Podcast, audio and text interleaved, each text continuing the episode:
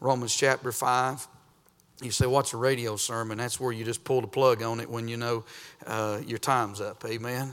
You say, When's your time up? When I think you've had all you can stand. All right.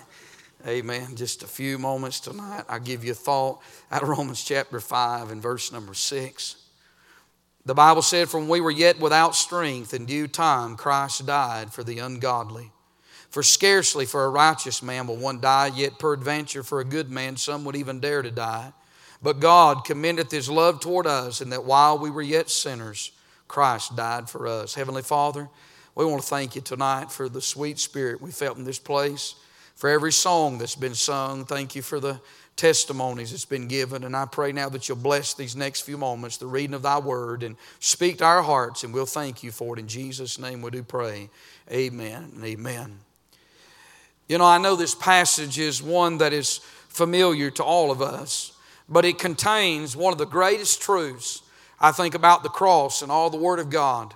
In this text, the Bible says in verse number eight, But God, commendeth his love toward us.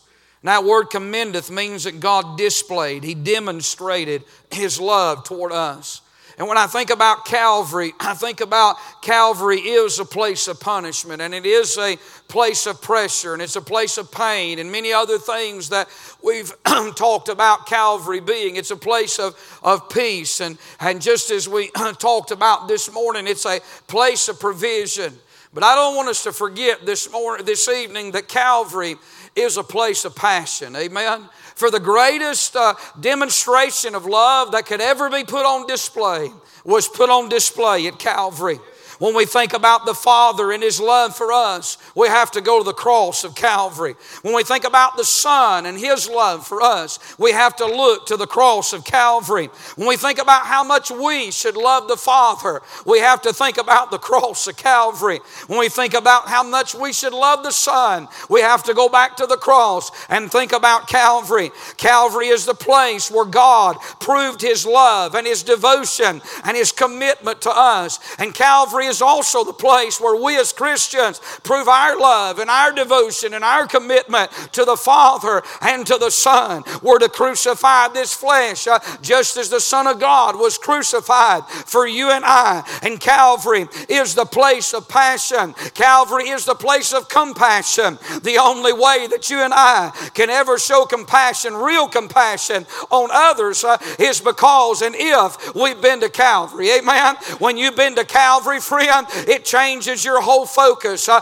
it creates a desire in your heart that was not there. You see, there was a time in my life and there was a time in yours when I really didn't love God. You say, Well, I grew up in church and I love the things of God. Yeah, but if you've never been to Calvary, you really don't know what real love is all about. For the Bible said the love of God in this same chapter is shed abroad in our hearts by the Holy Ghost, uh, which is given unto us. Uh, what I want to say tonight is this that whenever an individual gets saved, God puts a desire in their heart for the things of God like there never was before. You know why? Because Calvary is a place of passion. Amen. In these verses tonight, when we think about the love of God, Calvary is displayed. And it tells us about God's love. In verse number six, it tells us that the love of God is unconditional. For when we were yet without strength, in due time Christ died for us. Uh, Hey, it is uh, an unconditional love. It's an unconditional passion. Uh, the fact that Jesus would love somebody like me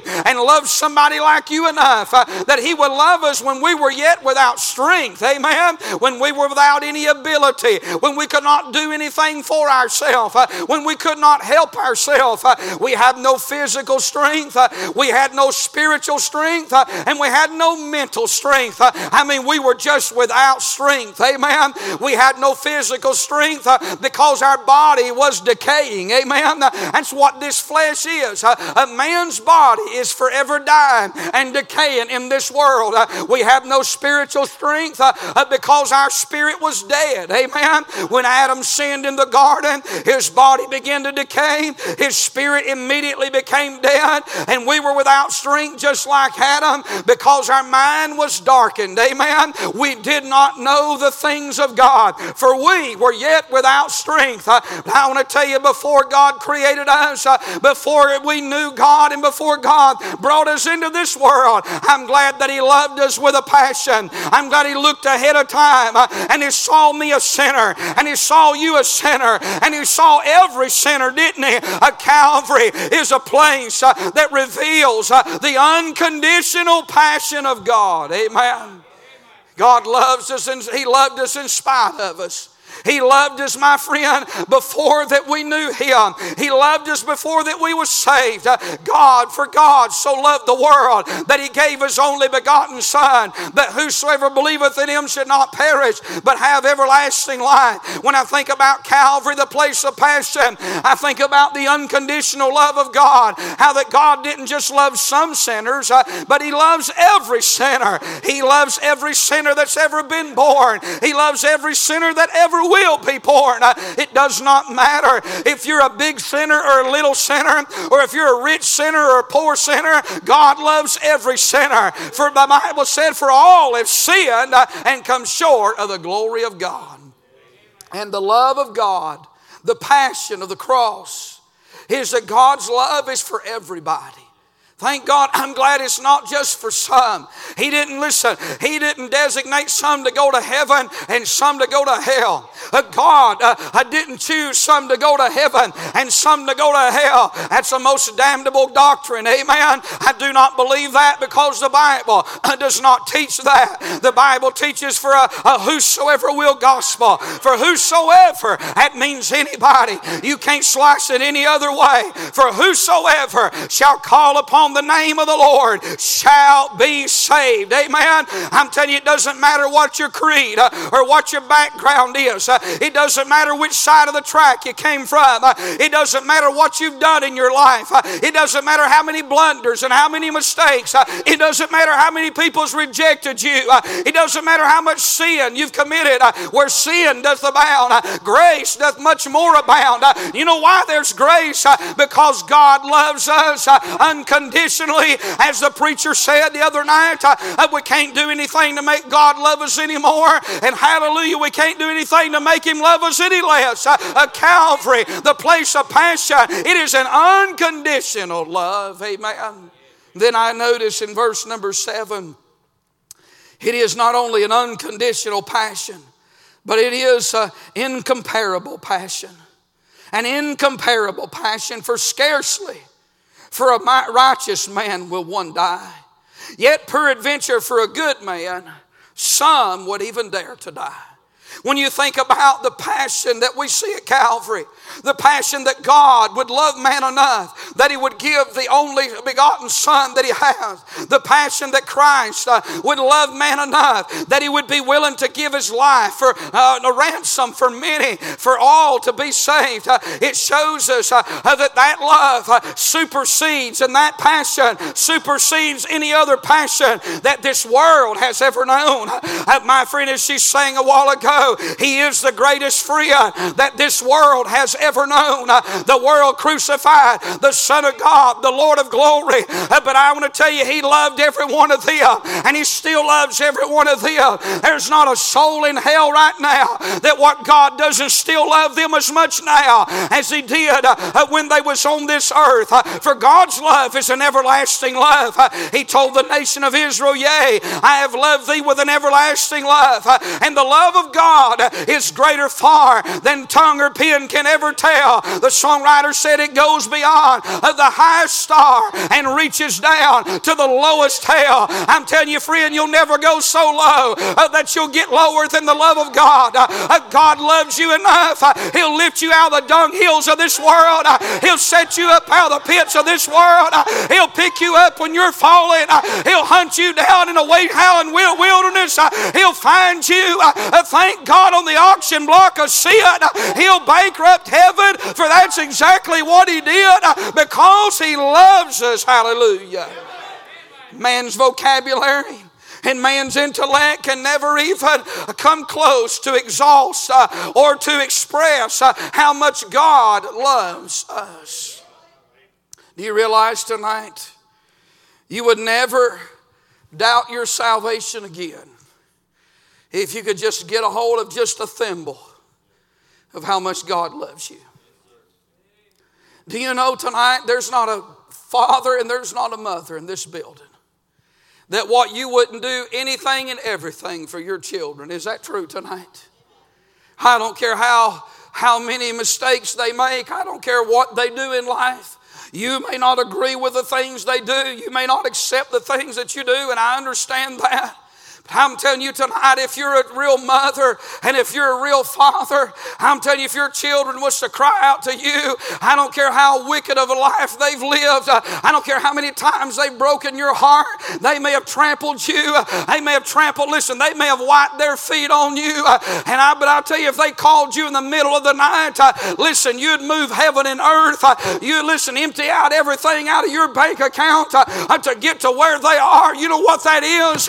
You wouldn't just just do that for anybody, but there's a love, there's a passion that God puts inside of every father and every mother that it's just not, you just can't explain it, uh, but you'll do anything to run to their rescue and run to their aid. I say, if that's true about us, uh, how much more is our Father willing to run to our rescue? He's willing to run to our aid. You say, but I've been sorry and low down. We've all been sorry and low down, but I tell you, God loved us. He loved us when we was sorry and low down. Uh, he'll still love us when we're sorry and low down. Uh, you say, but I've made so many mistakes. Uh, hey, God loved you when you wasn't nothing but a mistake, uh, but He loved you anyway. Uh, I'm glad, thank God, tonight uh, there is mercy with the Lord. There is grace. There is love. There is forgiveness. There is kindness. There is help. There is comfort. There is aid. Why? Because of the passion of the cross tonight. But God commendeth his love. He told us that he loved us. But at Calvary, he showed us he loved us. The love of God is unconditional. The passion, Calvary, the place of passion, it is unconditional. Calvary, when it talks about the place of passion, it's incomparable. And then I want to say, Calvary, this place of passion, verse number eight tells us it's unforgettable. But God commendeth his love toward us. It's, a, it's amazing that God would even love somebody like me and you. But He didn't just love us, He showed us. And He didn't, the Bible said that He commendeth His love toward us. Notice this, and while we were yet sinners, Christ died for us.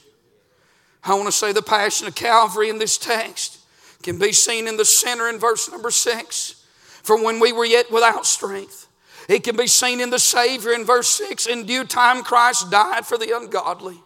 It can be seen in our sovereign creator, but God, in verse 8, commendeth his love toward us. But it can be seen in the sacrifice. As he said, while we were yet sinners, again, Christ died for us. I'm glad that Jesus died for the ungodly, aren't you? Because that was me and that was you. I'm glad he didn't just come to call the righteous, but he said, I've come to call sinners to repentance. You see, Brother George, I'd have never fallen in the category of the righteous. Amen. For all of my righteousness uh, is filthy rags. Uh, if he'd have come for those that were good, uh, I'd have never fallen in the category category of goodness. Uh, if He'd have comfort for those uh, that claim to be holy, I'd have never fallen in that category. But when Jesus said, I've not come to call the righteous, uh, but I've come to call sinners uh, uh, to repentance, uh, and while we were yet sinners, Christ died for us, I can raise my hand tonight and say, I'm a candidate. I fall in that category. I'll tell you what you're looking at tonight. I'm just an old sinner that's been saved by the grace of God. Uh, there's nothing special about me today. Uh, there's nothing good about me. Uh, there's nothing righteous about me. There's nothing honorable about me except the fact that I've been to Calvary. I've met the Master. I've seen the Lord. Hallelujah. Isn't it good to know tonight that God's passion, His love for us, it's unforgettable. I want to tell you what we should all do, this preacher included is never let a day go by that we don't go by the cross. You say, How do you do that? You get on your knees and say, Lord, thank you for Calvary. Thank you for your son. Lord, thank you for loving me. Thank you, Lord, for letting me hear the gospel. Thank you for letting me get under conviction and get saved. Lord, thank you for a King James Bible and the Holy Spirit. Thank you for a church and, a, and the people of God and fellowship and a place to come and worship. That's how it's just going back to Calvary. Thank you for the for the droppings of Calvary, the blood that ran down that cross. And thank you for the piercings of Calvary. Lord, thank you for those seven sayings on the cross. Uh, Lord, thank you for giving your life uh, a ransom for many. Oh, listen, go back to Calvary every day. It ought to be real. It ought to be fresh. It ought to be good. Uh, I tell you, it'll make a difference in your day. It'll make a difference in your week week. Uh, it'll make a difference in your worship. Amen. You go to Calvary every day. Uh, you'll come to church ready to go to church. Amen. Uh, listen, you go to Calvary every day. You want to tell somebody else about the cross. Why? Because the passion of the cross, it is unforgettable. Amen. I want to say this in closing tonight. When you think about the cross, I said that Calvary was the place of passion because it's the place where God demonstrated His love, His devotion, and His commitment to us. And tonight, that's what Calvary ought to bring out of all of our life. It ought to bring those same three things that we find in our Savior. Our Savior ought to find them in us. You know what God wants out of our life tonight? This is what He wants. He wants love. He wants our love. You imagine that God would want our love. He wants us to love him back. God don't want a bunch of penance and he don't want a bunch of works.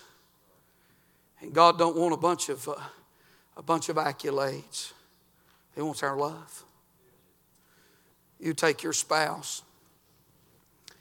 Your spouse desires your love more than anything.